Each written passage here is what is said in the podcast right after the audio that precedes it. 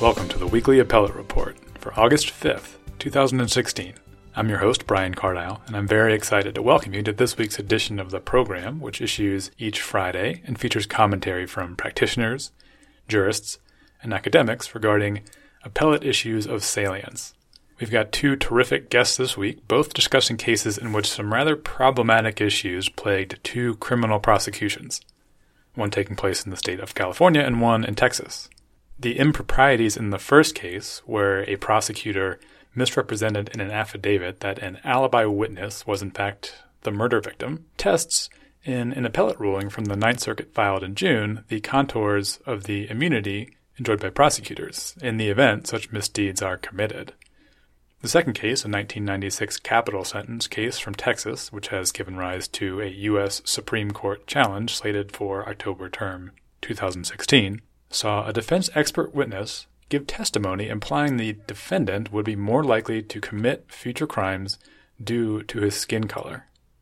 Our first guest, Brian Morris, an associate with the firm Duane Morris in San Diego, will join the program to recapitulate the bizarre events underlying that recent ruling from the Ninth Circuit in the case of Garmon versus the County of Los Angeles.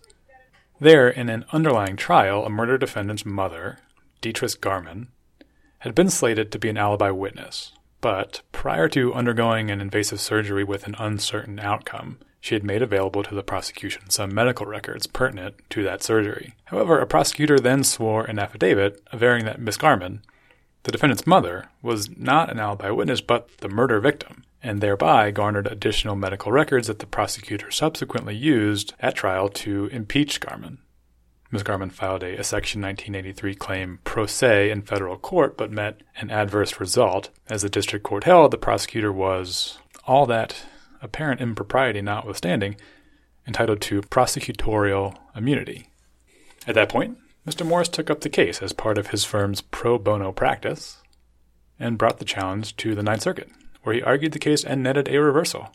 He'll discuss the important ways that the ruling illuminates both federal and state doctrines of immunity. Next, we'll hear from Ben Feuer, chairman of the California Appellate Law Group, a 10 attorney appellate boutique in San Francisco, as he visits for the third installment of our United States Supreme Court October term 2016 preview. The case we'll discuss today, Buck v. Davis, is the latest chapter in a decades long appeal that began in 1996 when Duane Buck, who had been convicted of two grisly murders, was given a capital sentence unduly because of, he argues, the fact that he is a black man. At Buck's sentencing hearing, a defense expert offered testimony that Buck's race would make him more likely to commit future crimes, an important consideration in Texas sentencing courts.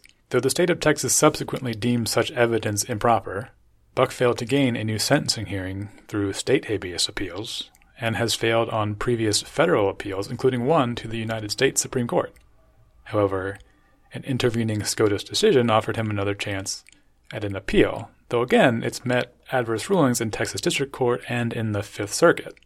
He will return to the country's high court next term for his last shot, and surely the racial tensions roiling the country will make this question whether a black man will be put to death because, at least in part, the simple fact of his skin color, one that is sure to attract notice. Before we get to my guest, I'd like to remind you, as always, that you can receive CLE credit for having listened to this episode of the podcast. There should be a link to a short true false test at the bottom of the dailyjournal.com page where this program appears. Follow that, take the test, and one hour of CLE credit is yours. Without any further ado, let's move now to my conversation with Brian Morris. We're happy to welcome in now Brian Morris, an associate with the firm Duane Morris in San Diego, who argued this case on behalf of Deatrice Garmon. Mr. Morris, congratulations on the result, and thanks for being on the podcast. Thank you. Happy to be here.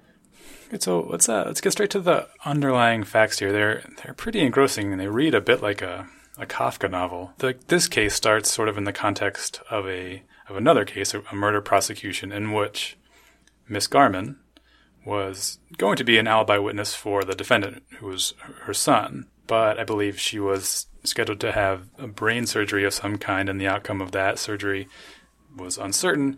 And so she was going to provide certain medical records, I believe, to to the prosecution. Could, could you tell me what exactly was, was happening here? Sure. So you you basically have it right. So Ms. Garmon was uh, scheduled to be uh, an alibi witness in her son's murder trial. She was scheduled to have a brain operation before the trial, so her son's attorney wanted to preserve her testimony should she become unavailable or unsuited to testify.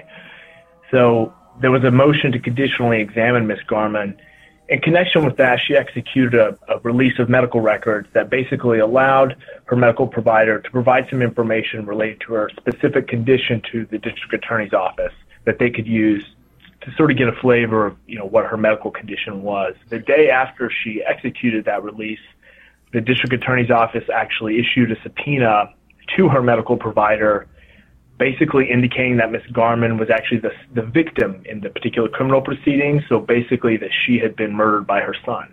Um, and in doing so, they also requested all of her medical information and indicated to her medical provider that they were required to disclose it under state mandatory reporting laws.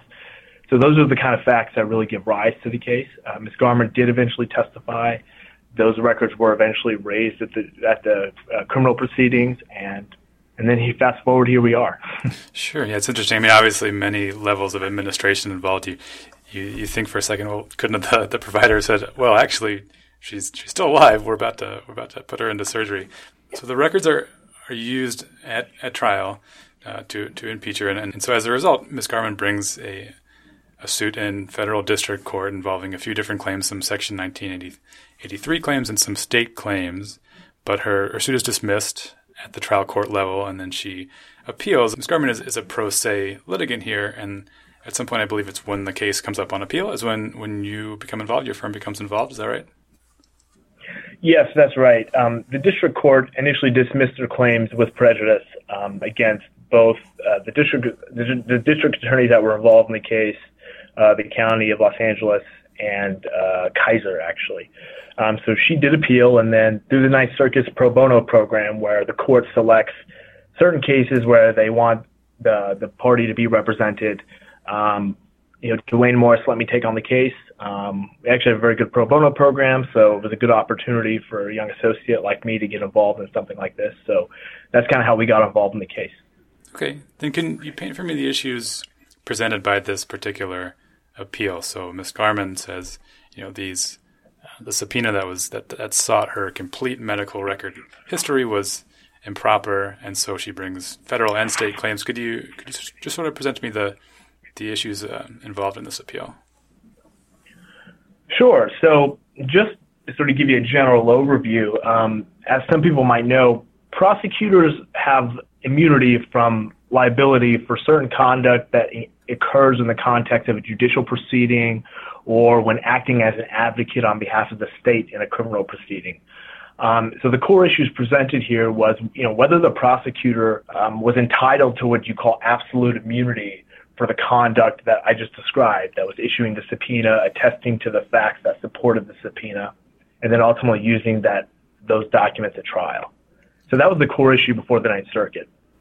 Okay, and now that can sort of be split into two separate issues a little bit, right? There's there's immunity as it pertains to the federal claims brought, and then immunity that pertains to the state claims brought. Are those immunities different, and are the standards that apply to them different?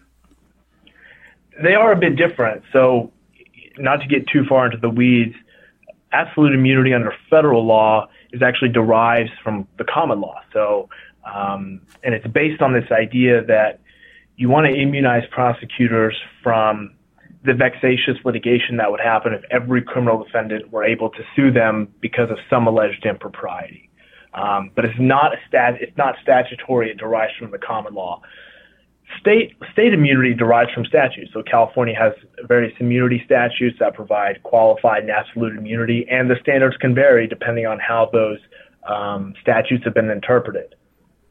Okay, then maybe we'll touch on, on the federal claims first. So these claims are, are broad, and at the trial court level, the, the court there determines that the prosecutor here and the, the district attorney's office in the county were, were immune from both the federal and state law claims. Um, but how did the, the Ninth Circuit Court of Appeal rule on, on that question of whether um, the prosecutor enjoyed immunity against the federal claims? the Ninth Circuit reversed the district court decision, which basically had given the prosecutors blanket immunity for the conduct that I just described. Um, the Ninth Circuit reached that conclusion uh, in an interesting way. So the district court basically held that the issuing of a subpoena is a core prosecutorial function and it's intimately associated with the judicial process. And, you know, the immunity doctrine is not so much concerned with how egregious the conduct is. It's really based on what function is a prosecutor performing. And if you're performing a core advocate function for the state in connection with criminal proceedings, you're generally going to be entitled to absolute immunity. What the Ninth Circuit did is they said, yes, that, that might be true.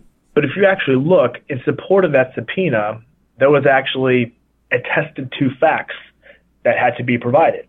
Um, so those facts I just told you about saying that Ms. Garmon had been had been murdered by her son, those were all attested to by the district attorney's office, and th- those were used to support the issuance of the subpoena. What the Ninth Circuit said was, and this derives from a uh, Supreme Court case called Kalina, they said when when a prosecutor is acting as a witness, attesting to specific facts the prosecutor will not be entitled to absolute immunity because it is not a prosecutorial function.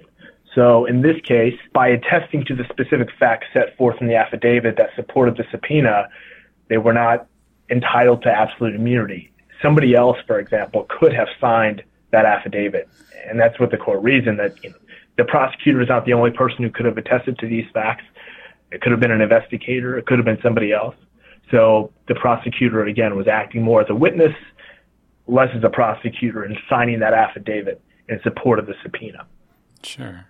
So, like you, you hint to the the trial court and the, the appeals court sort of view the, the type of activity that's performed as opposed to maybe the, the content of the activity or the egregious nature of the activity, which left me a bit wondering after reading this opinion.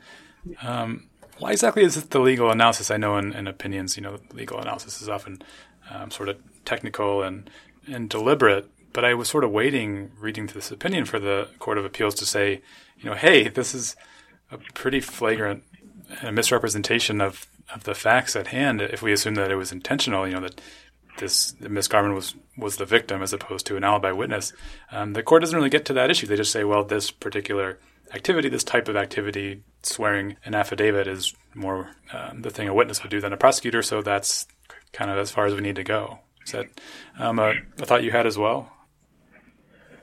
Sure. Well, you know, when I first got involved in this case, um, you know, that's kind of what I thought. You know, I hear the facts of the case, and I'm kind of it's kind of galling at first. Um, but when you sort of really delve into the doctrine, what you find is that you know it's really built in that the egregiousness of the conduct is really not what the court looks to. It's really about the function. Um, so, you know, rightly or wrongly, courts have held that prosecutors are immune from all manner of conduct that we would all deem very egregious you know, um, eliciting false statements, um, you know, perhaps suppressing evidence, so long as it's a, a post indictment conduct that's directly related to the criminal proceeding. Some courts have held that prosecutors are absolutely immune from that kind of conduct. And, you know, one of the re- part of the reasoning is that, well, you know, one, we don't want to incentivize this vexatious litigation that I mentioned earlier, but also that, you know, there are other remedies potentially available or other disincentives from that kind of conduct. So it could be sanctions from the state bar, it could be criminal. Um, suppressing evidence, for example, might be criminal in certain contexts. Um, but I think if you really look, what you find is, as a practical matter, those incentives don't necessarily work. Um, there has been some scholarship on this issue that, you know, as a practical matter, these things don't really happen. So, um, but in any event, the doctrine has developed such that, you know, there's a lot of conduct that most of us would find pretty jarring um, that courts have held the prosecutors are absolutely immune from. Okay, and, and like you say, the, the doctrine supposes that other methods of deterrence will do the work that needs to be done as opposed to um, watering down any immunity. Um, you made one one other contention, and before the Ninth Circuit, and it was that abs- absolute immunity should not um, apply at all in cases where you know claims are brought by witnesses like Ms. Garmon, who are third party witnesses. They're they're unindicted in the kind of the underlying the underlying action, but the the court declined to adopt such a rule. Is that right? Yeah, that's correct. And we did make that argument, and um, you know, we did have some case law supporting it. Admittedly, um, it's not something that's been addressed by a lot of courts because most of these claims, frankly, as you would expect, are brought by people who've been convicted of crimes. You know, people that are in jail. Um, and what we argued, you know, among other things, is that look, one of the things the courts always say when extending immunity is, well, the criminal defendant is represented by counsel who should be able to advance their interest, who should ensure that all the evidence is revealed, who should do all of these things to protect their interest. And our argument was, look, as a witness, you're not represented by counsel. Um, you know, to oversee the prosecutor to ensure they're treating you fairly. Um, and secondly, the core policy reason for immunity that I mentioned earlier, which is prohibiting sort of vexatious litigation by all these convicted criminal defendants, um, wouldn't really apply in this context. You're not going to have a lot of witnesses who are going to bring claims against prosecutors, frankly, because be it a practical matter that they have other things going on and they're not incarcerated, but also I think principally, you know, the misconduct is typically not going to be directed at them. But the Ninth Circuit did not adopt such a rule. Um, so, you know, obviously we, we wanted them to, but we were still happy with the outcome. Sure. Yeah. And, and so as to the federal immunity uh, argument, the court holds that at most, defense here will have qualified immunity. What would uh, Ms. Garmon need to show then, stipulate that qualified immunity exists? So what, uh, what sort of standard needs to be met for her 1983 claim to prevail? Sure. So, you know, if if the district court decides that they are entitled to qualified immunity, qualified immunity is sometimes referred to as good faith immunity, basically looks to whether the prosecutor acted in good faith, believed that the conduct they were engaging in was lawful. So that's really the core, uh, the sort of the core component of qualified immunity. So, you know, for example, if a, if a prosecutor perhaps steps out of bounds a bit, but was acting based on a reasonable understanding of existing law, um, you know, acted reasonably, they're probably going to be immune. Whereas, you know, I, I certainly think in a case like this where the conduct was clearly improper, qualified immunity would not apply. Obviously, that's for the district court to decide in the first instance. Um, but that's basically the difference in how it can affect the litigation. That makes sense. Um, then let's move over to the, the state law claim. So at the trial court level, likewise, the court ruled that state law immunity prevented Miss Garmon's claims from succeeding. What, um, I guess, how did how did the Ninth Circuit come down specifically with regard to the state immunity defense? Sure. So I'll give you a little history here. Uh, you know, sort of at a, at the end of the day, the district, the excuse me, the Ninth Circuit concluded that the prosecutors were not entitled to absolute immunity. Um, the district court had reached an opposite conclusion, and there's been an ongoing debate on this issue, um, and I can give you a little bit of history. Um, the California Supreme Court in 1974, in a case called named Sullivan, concluded that the statute at issue that grants absolute immunity basically only applied to claims for malicious prosecution, or at least that was our reading of the case. Um, subsequently, a lot of California appellate courts have really expanded the absolute immunity to encompass all manner of conduct um, that, at least under our view, was not encompassed in that Sullivan decision. Um, there have been some federal district courts that have adopted uh, the more expansive view of the statute, and there have been some that have adopted the more narrow view of the statute that we envisioned. Um, as far as I know, the Ninth Circuit is the first federal court of appeal to opine on the issue, and they basically adopted our view that the state law absolute immunity statute that was at issue here only applied to claims for malicious prosecution. So, you know, because that was not our cause of action in this case, um, the court basically concluded that they were not entitled to absolute immunity. I assume you may have answered my next question there. In, in our article covering this this ruling, you mentioned that there's been that there was some state law immunity analysis that prior to this had, had really not been been addressed by California courts. Um, so is that what you're you're talking about? Sort of clearing up what exactly that 1970s decision meant in terms of how broad the the immunity uh, stretches. That's exactly right. The California Supreme Court has really only addressed it in that case and has not revisited the issue, despite the fact that um, a lot of California appellate courts have, you know, read it very broadly. So it was good to get, you know, uh, a high court's opinion on the topic Um, and obviously, the California Supreme Court might revisit it at, at some time, but um, this was welcome to, to get this kind of clarification from the court. Okay. We'll leave it there for now. The case is now kicked back down to the district court, and um, we'll we'll see what happens. Mr. Brian Morris, thanks for being on the show, and good luck to the extent you continue working on on this litigation. Thank you. Happy to be with you.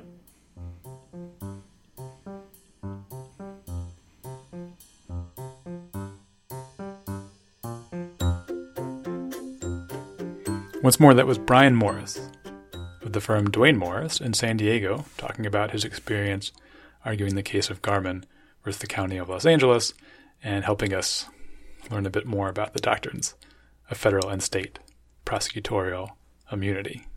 Before we move to my next guest, Ben Feuer from the California Appellate Group, let me first remind you again CLE credit is available for your having listened to this show. Also, I'd like to mention here that if you, as a listener, have any ideas for a future podcast segment or would like to appear on the show, feel free to reach out. I can be reached at brian underscore cardile at dailyjournal.com. Let's move now to my conversation with Ben Feuer, previewing the case of Buck v. Davis, slated on the October term 2016 docket in the U.S. Supreme Court. We welcome in now Ben Feuer, the chairman of the California Appellate Law Group, which is a 10 lawyer appellate boutique firm in San Francisco. He has devoted his entire career to appellate law. He serves as the lead appellate counsel in, many federal and state appeals with his firm. He clerked on the Ninth Circuit Court of Appeals for Judge Carlos Bea, and in 2013 won the Barrister of the Year award from the San Francisco Bar Association for his work in the appellate section, where he's the founder and longtime chair. And not least of all, he contributes regularly to the Daily Journal's column section, both uh, individually himself and his team contributes columns under the appellation Appellate Zealots. Mr. Feuer, thanks for being on the program. Thanks, Brian. I'm glad to be here. The case we're discussing here today is Buck v. Davis, one of the October term 2016 cases, and it's a it's a death penalty appeal. The principal focus of this case is the issue of whether or not the sentencing jury was improperly biased to whether they sentenced the defendant based on the fact that he was black, based on his race. Yeah, um, that's you know I think the principal issue in the case, or I think the reason that the case probably drew the attention of the Supreme Court is that it presents a an issue that when you hear about it is really kind of jarring. Um, a witness, an expert witness, testified uh, in the penalty phase of this criminal case, in the capital penalty phase of this criminal case, that the defendant, fellow named Buck, had a greater likelihood of committing future crimes because he is black. Uh, and the witness testified to this based on the sole reason the witness testified to this was based on the overrepresentation of African Americans in the prison system. So right. the that's it, right. You, I mean, you hear about that, and and your first reaction is whoa. Right. Uh, and, and this didn't take place in the 1950s or 1960s. This took place in 1996. Another interesting facet is the fact that this expert witness was not on the state's side. I mean, he was put on by Buck's counsel, by the, the defense counsel at the sentencing phase. That's, why? Why would that happen? Exactly right. So so this is so so this case has has a lot of you know strange aspects to it uh, that really make it a very strange and interesting case. So let's why don't we talk a little bit about the background of the case? Let's explain how we got to where we did, uh, and then we can kind of talk about why these things might have happened, or maybe even in that process it may become more clear. Although ultimately, I have to tell you, I can't fathom personally why uh, a, lawyer would put on uh, that kind of evidence, a, a, penalty phase in a capital case, or allow that kind of uh, testimony by a witness that they call. Sure. So, so this case comes out of a horrendous crime that this fellow Buck had an ex-girlfriend. Uh, they broke up. A week later, he went to her house with a with a gun. She was having a house party. He accused one of her friends of sleeping with her. He shot the friend. He turned around and shot her. There were two eyewitnesses. There's very little question, at least based on that evidence, or at least that's been been really presented uh, in an effective way, that Buck committed these crimes, right? That he killed two people. Uh, and there was an 11 year old who watched the whole thing. It was really very disturbing. So, Sure. so I think that's important to sort of recognize. I think that, that it's probably fair to recognize. This issue comes up in the sentencing phase of the case only. So the only question here is whether the jury in the, in its death penalty. Well, it's not the only question here, as we'll talk about. There are a number of questions in this case, but i whether in in in giving its sentence of death, the jury was affected by.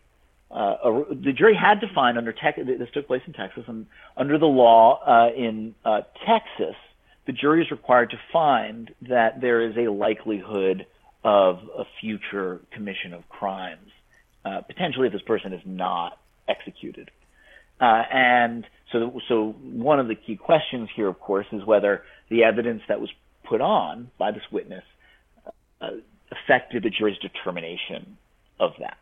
So, uh, Buck had two appointed defense lawyers at trial. Um, one of them is a guy named Danny Easterling. We don't know much about him, but his other lawyer is a guy named Jerry Guerinot.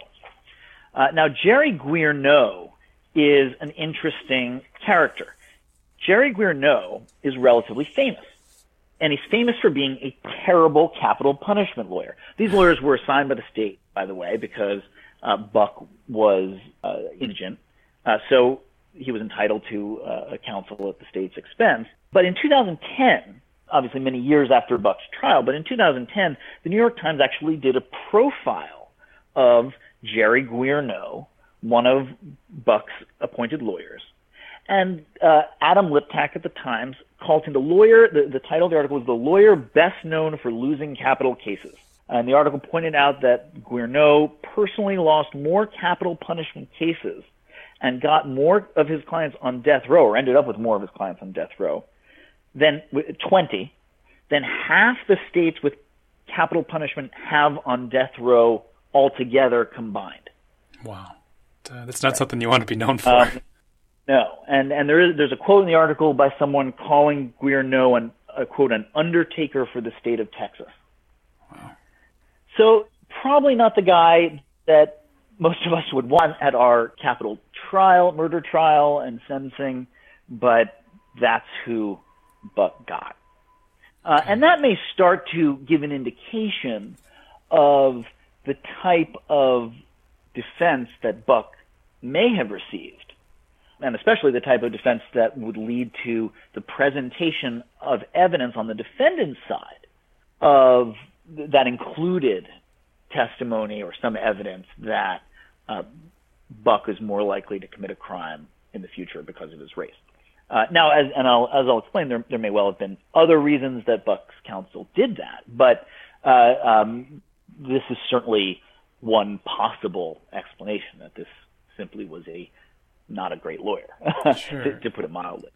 So, so Buck committed this crime. He was assigned these these lawyers, and uh, the case went to trial.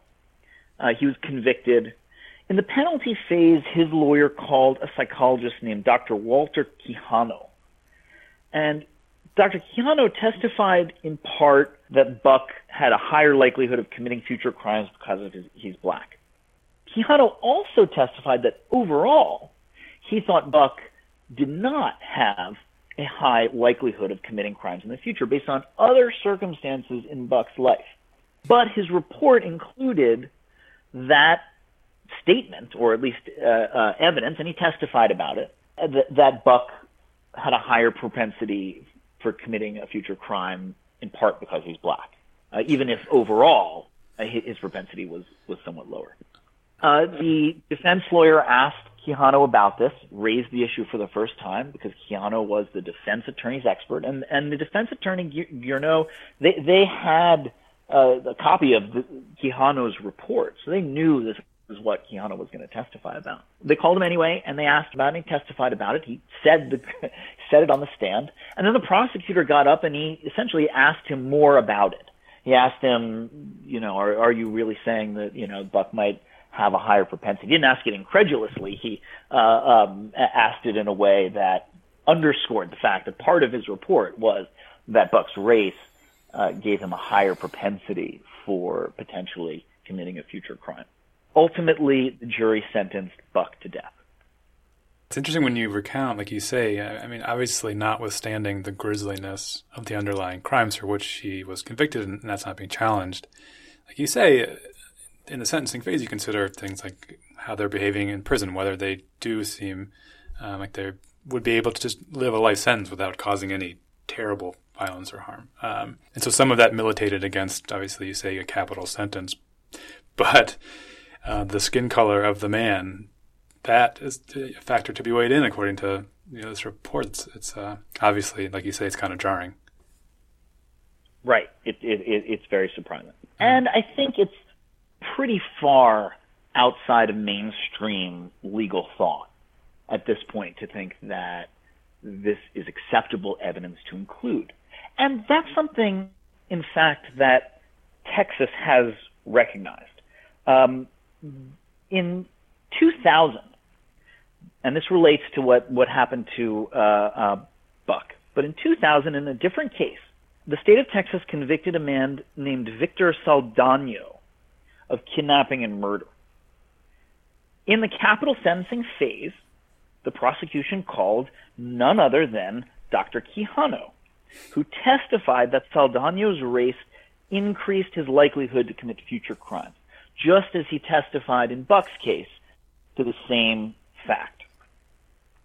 This guy Saldano was sentenced to, to death and appealed. The Texas court affirmed, but he sought review in the U.S. Supreme Court, so filed a cert petition in the U.S. Supreme Court. In response to the cert petition, the Attorney General of Texas confessed error and acknowledged, in the view of the Attorney General's office, in the view of the state of Texas, that Quijano's testimony violated Saldano's rights. The AG also said that it would not resist challenges to capital punishment sentences that had in part been based on Quijano's testimony in other cases. After the Attorney General of Texas said this, the U.S. Supreme Court, instead of granting cert or deciding the issue, vacated and remanded the decisions to the Texas courts to determine how to proceed given the Attorney General's acknowledgement. After that announcement, the Attorney General's Office of Texas indicated that it had identified the other cases in which Saldano's testimony may have infected the capital phase of sentencing and listed Bucks among them. In Saldano's case, uh, on remand, despite Quijano's testimony, the Texas Court of Appeals affirmed the sentence of death on a different ground that Saldano's lawyer didn't object to the testimony when the prosecutor offered it and did not preserve the claim for appellate review. However, ultimately on habeas review, a federal court commuted Saldano's sentence due to the testimony of uh. So then um, Buck brings his own state habeas appeal, but this one this one fails. Um, unlike Saldano's eventually prevailed, like you say, uh, and that it just seems like it would sort of run counter to the Attorney General's acknowledgement and the cases that had been remanded or, or altered uh, previously. Why why did Buck's appeal fail? Well, there were actually three state habeas appeals. Buck's first habeas appeal came from a state-appointed habeas counsel who wasn't much better than Buck's state-appointed trial counsel, and who didn't even raise the issue of Quijano's testimony about Buck's likelihood to commit crimes based on race and in fact, was the habeas petition was later deemed by the courts to raise only frivolous issues. Buck's second petition came five years later when that habeas lawyer actually got around to filing a second habeas petition on the basis of Quijano's testimony and the Saldano, what happened in the Saldano matter. But by then, a new attorney general was in place in Texas who had been appointed by a later, more conservative Texas governor. And this attorney general concluded that Buck's case was different from the other cases involving Quijano because Buck's counsel, not the state, had called Quijano to the stand. It's interesting. I mean, the, it seems like the point is whether or not race is considered, not whether, not who introduced that bit of evidence or that um, that consideration? Well, the habeas, the law, the the law of habeas corpus is very limited and restricts the ways that various parties can challenge criminal defendants or actually criminal convicts at that point can challenge in federal court the grounds for their conviction.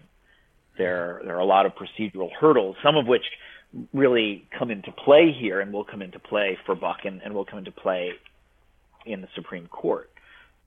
Um, but the argument was essentially one of invited error, and this is an argument well known to appellate lawyers of every kind. You usually can't claim that there was error if you're the one who caused the error. So that's the reason the state court ended up denying relief. The attorney general opposed, in, in contrast to what the previous attorney general had said, but the right. attorney general opposed Quijano because they said uh, on on Buck's case because they said Buck is different, and the state court with the opposition denied relief on, on that ground. Uh, a, a, second federal habeas petition. You, I mean, you identified the uh, complexities in federal habeas law and the procedural traps uh, that exist for almost every criminal convict. But second federal habeas petitions, after one has been denied, require certificate of appealability to get around a procedural default. That is, the appellant has to make a substantial showing of a denial of a constitutional right in order to get another chance to challenge uh, on appeal their their conviction. They've already had one go. Sure. Uh, but the district court, so they tried that here, but the district court and the Fifth Circuit found that no constitutional right was denied because of the invited error. That is, if you make the error, you, in, at least in this case, you called the witness. You're the one who asked for it. How are we going to say that you you were denied a constitutional right? At least that's what the district court in the Fifth Circuit found. They denied the certificate of appealability, and then they denied a motion to reopen the judgment, the the, the first habeas judgment, under Federal Rule of Civil Procedure 60B, which allows uh, reopening a judgment for inadvertence or some other exceptional purpose. Uh, the case there went up to the, the, the habeas denial and, and uh, denial of the certificate of appealability, at least went up to the Supreme Court. They denied cert. But, very unusually, the, three of the justices wrote in support of the denial of cert separately to say that because the defendant had been the one to call Quijano and – there was a plausible reason for doing so. That is, Quijano, Quijano ultimately testifies that Buck does not have, in his opinion, a high likelihood of committing an additional crime.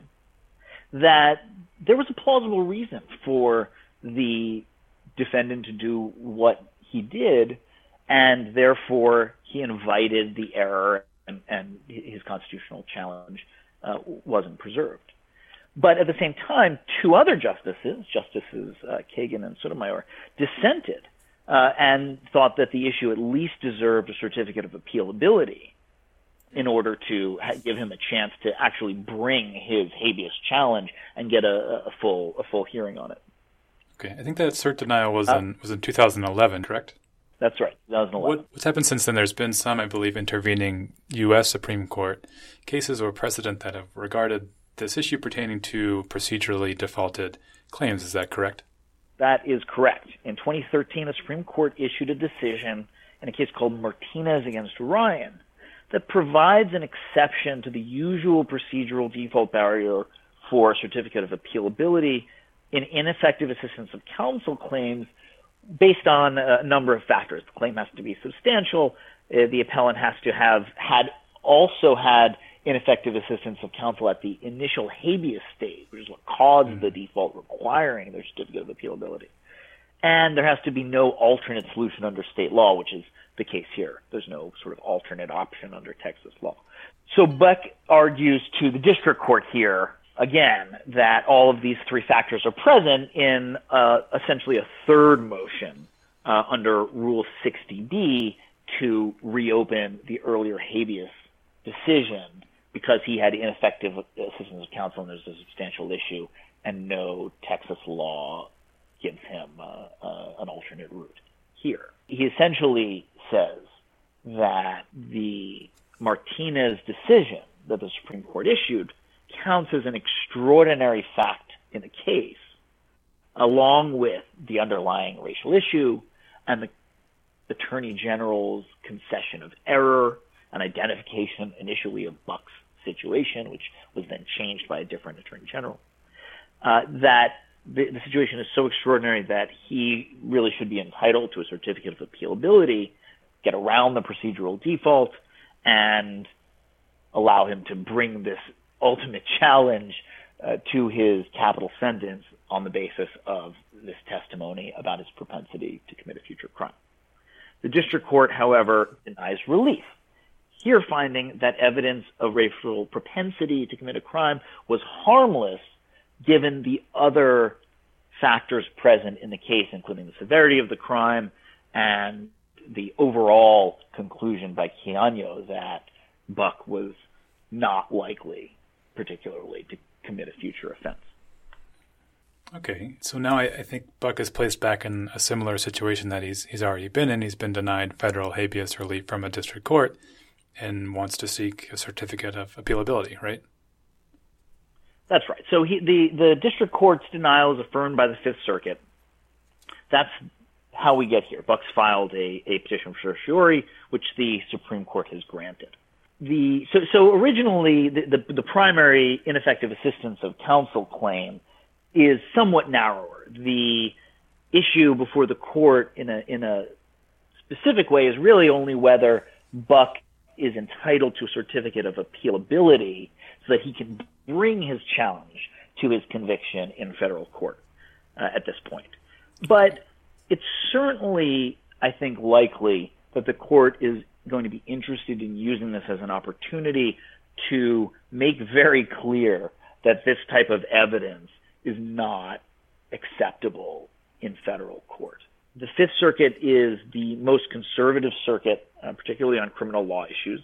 Uh, the circuit denies requests for certificates of appealability about 60% of the time, meaning, obviously, as in Buck's case, the habeas petitioner isn't really even given a chance to give his, his or her arguments a full opportunity to, to be considered by judges. That's compared to around 6% in the six, in the 11th Circuit. So 60% of the time the certificates are denied in the Fifth Circuit, 6% of the time in the 11th Circuit. In the Fourth Circuit, they're all granted. Sure. The view is, is clearly that, that these should be these arguments should be given some full hearing. In a way, it's the opposite of the Ninth Circuit, which is often criticized for granting habeas petitions too frequently. Sure. Uh, but indeed, the Supreme Court has begun to criticize the Fifth Circuit for denying uh, attempts for prisoners to raise habeas challenges, uh, doing that too frequently. Justices Kagan, Sotomayor, and Ginsburg, for example, joined a dissent from uh, denial of certiorari last term on the basis that the Fifth Circuit's practices in certificate appeal appealability settings are too onerous. Yeah, yeah, it does seem like a pretty rare occurrence where you'll witness the Ninth Circuit denying the just the ability to appeal. Um, it's a surprising number, the sixty percent. I believe that an important issue, as well as the the standard that was used to determine whether such a certificate of appealability should be granted. Um, what what exactly was the standard applied by the Fifth Circuit Court? So the Fifth Circuit adopted a rule that had been adopted also by the Eleventh Circuit, which is that intervening Supreme Court opinions like Martinez are insufficient as a ground on which to reopen a judgment under Federal Rule of Civil Procedure 60B, which requires an extraordinary circumstance. A couple of other circuits have said that you have to look both at the Supreme Court case at Martinez itself and the other factors of the case that you're actually that is actually before the court to determine if overall in the totality of the circumstances the change in law of Martinez results in an extraordinary situation in this case in in which a certificate of appealability should be granted. So it sounds like then there is a bit of a, a divide amongst the circuits as to what needs to be considered in these contexts. That's exactly right. The the Fifth and Eleventh Circuit have taken a more stringent position. The Third Circuit and the Seventh Circuit have taken a little bit more of an open totality of the circumstances position. And that circuit split is certainly probably part of one of the reasons the Supreme Court took the case. Okay, we've addressed a little bit the the issue that the, the question itself, as presented before the Supreme Court, is procedural and, and somewhat narrow. But as you say, the ruling that will come down in several months, it could have a, a broad tenor to it, and, and, certainly sort of a an impact meant to be felt. I think throughout um, criminal courts around the country. What what exactly could that impact be, and, and um, how could such a, a, narrow question stand to have such pronounced implications? Well, you never know what the court is going to do. First of all, the court can always go in a lot of different ways, and it could issue a, a broad opinion. It could be looking towards towards a broad opinion. It could be looking to construct more narrow opinions, particularly because this case is going to be heard in October. Uh, it's very unlikely and almost inconceivable that a new justice will be in place to replace Justice Scalia by October.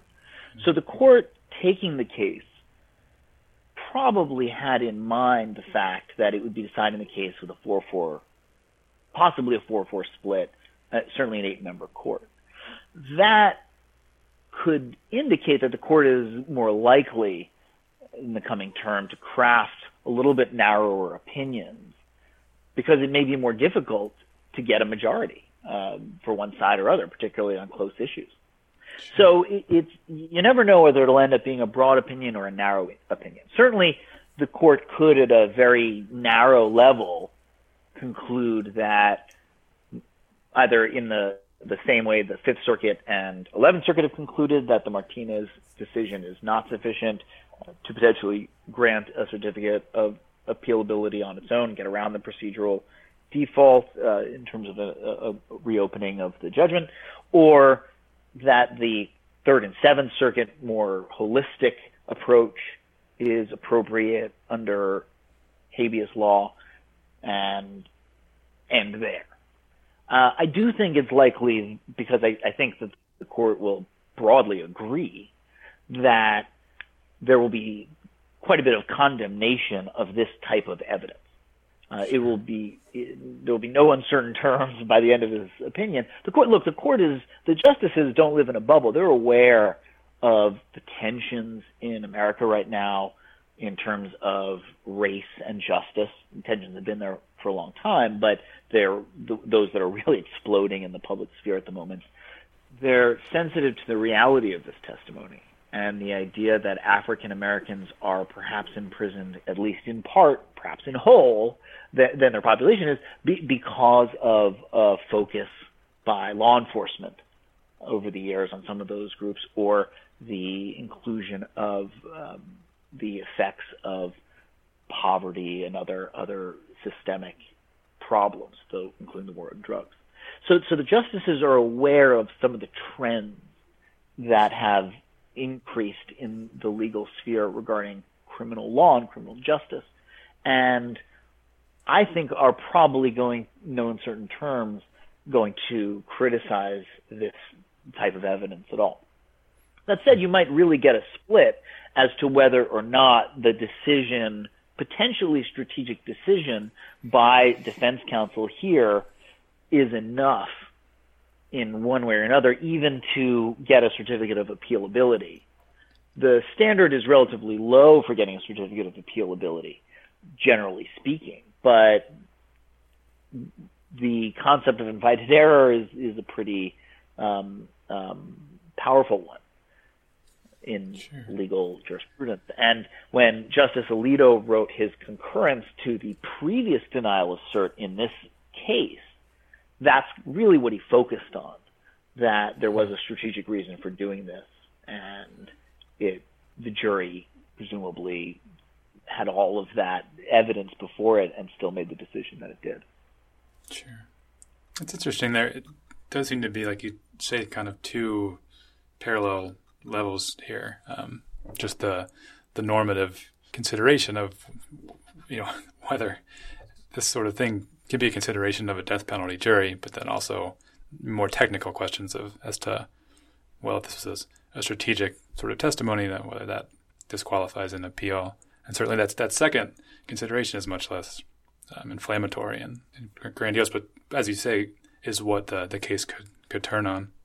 Yeah, I think that's absolutely right. I think that the court could go big on issue on the first question, on the question of is this evidence okay in any context, and and could really say say no, but go small in a way on the second question, and say even though this evidence is not okay, if you're the one who brings it up, that's going to be hell. You're going to be and there's a good reason for it. That is, it's not that your counsel was so ineffective that they were doing something completely irrational, right? The the the witness's testimony overall was that that Buck is not likely to commit this uh, a future offense, sure. and that in that context, it may be something different.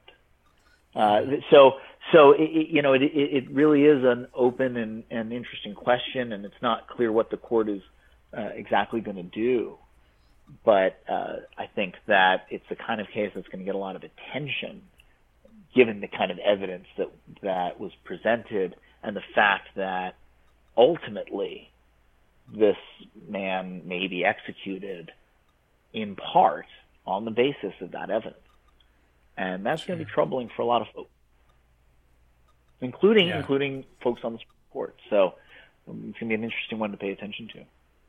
Yeah, obviously the, the end goal of of, of the petitioner Buck here is is a another sentencing, another capital sentencing. But even if the court rules in his favor, there's still several years of litigation before it would get to that point. They're just ruling on the narrow issue of the certificate, so there'd be a long way to go before he might get another sentencing hearing if he does at, at all. That's exactly right. Buck could win in the Supreme Court here, and lose on the merits of his habeas once he reopens his habeas, the, the habeas judgment, and has a chance to make these arguments to a federal court.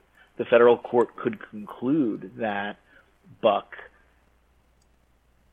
was not prejudiced by the introduction of this testimony or that it didn't substantially prejudice his his constitutional rights or the, the ultimate result wouldn't have been different in any way.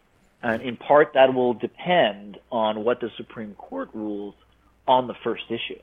If the Supreme Court really hammers down how incredibly devastating this type of evidence is, it'll be pretty hard for a later court to ignore it. If the Supreme Court on the other hand, kind of pays lip service to it or passing interest or doesn't really address it. I don't think that they will. I don't think they would have taken the case without this issue. But the if the Supreme Court kind of just doesn't really talk too much about it, there it may be less persuasive for the later court hearing the habeas petition to necessarily conclude that it was all that big of a deal. Okay. We'll leave it there for now and we'll await the oral arguments in this case coming up in the next few months in October term 2016. Ben Feuer, chairman of the California Appellate Law Group, thanks very much for being on the podcast. My pleasure, Brian.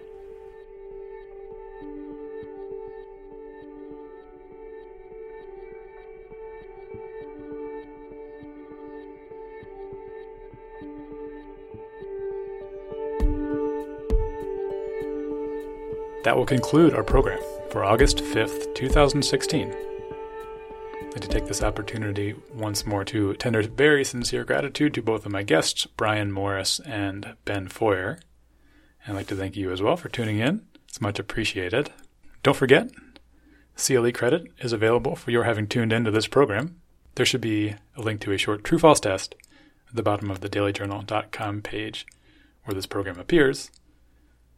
I'd like to thank the members of our production staff here at the Daily Journal, including Ellen Ireland, Nick Sonnenberg, Dominic Fracassa, and of course our editor, David Houston. Once again, I'm Brian Cardile. I look forward to speaking to you next Friday. Have a great week.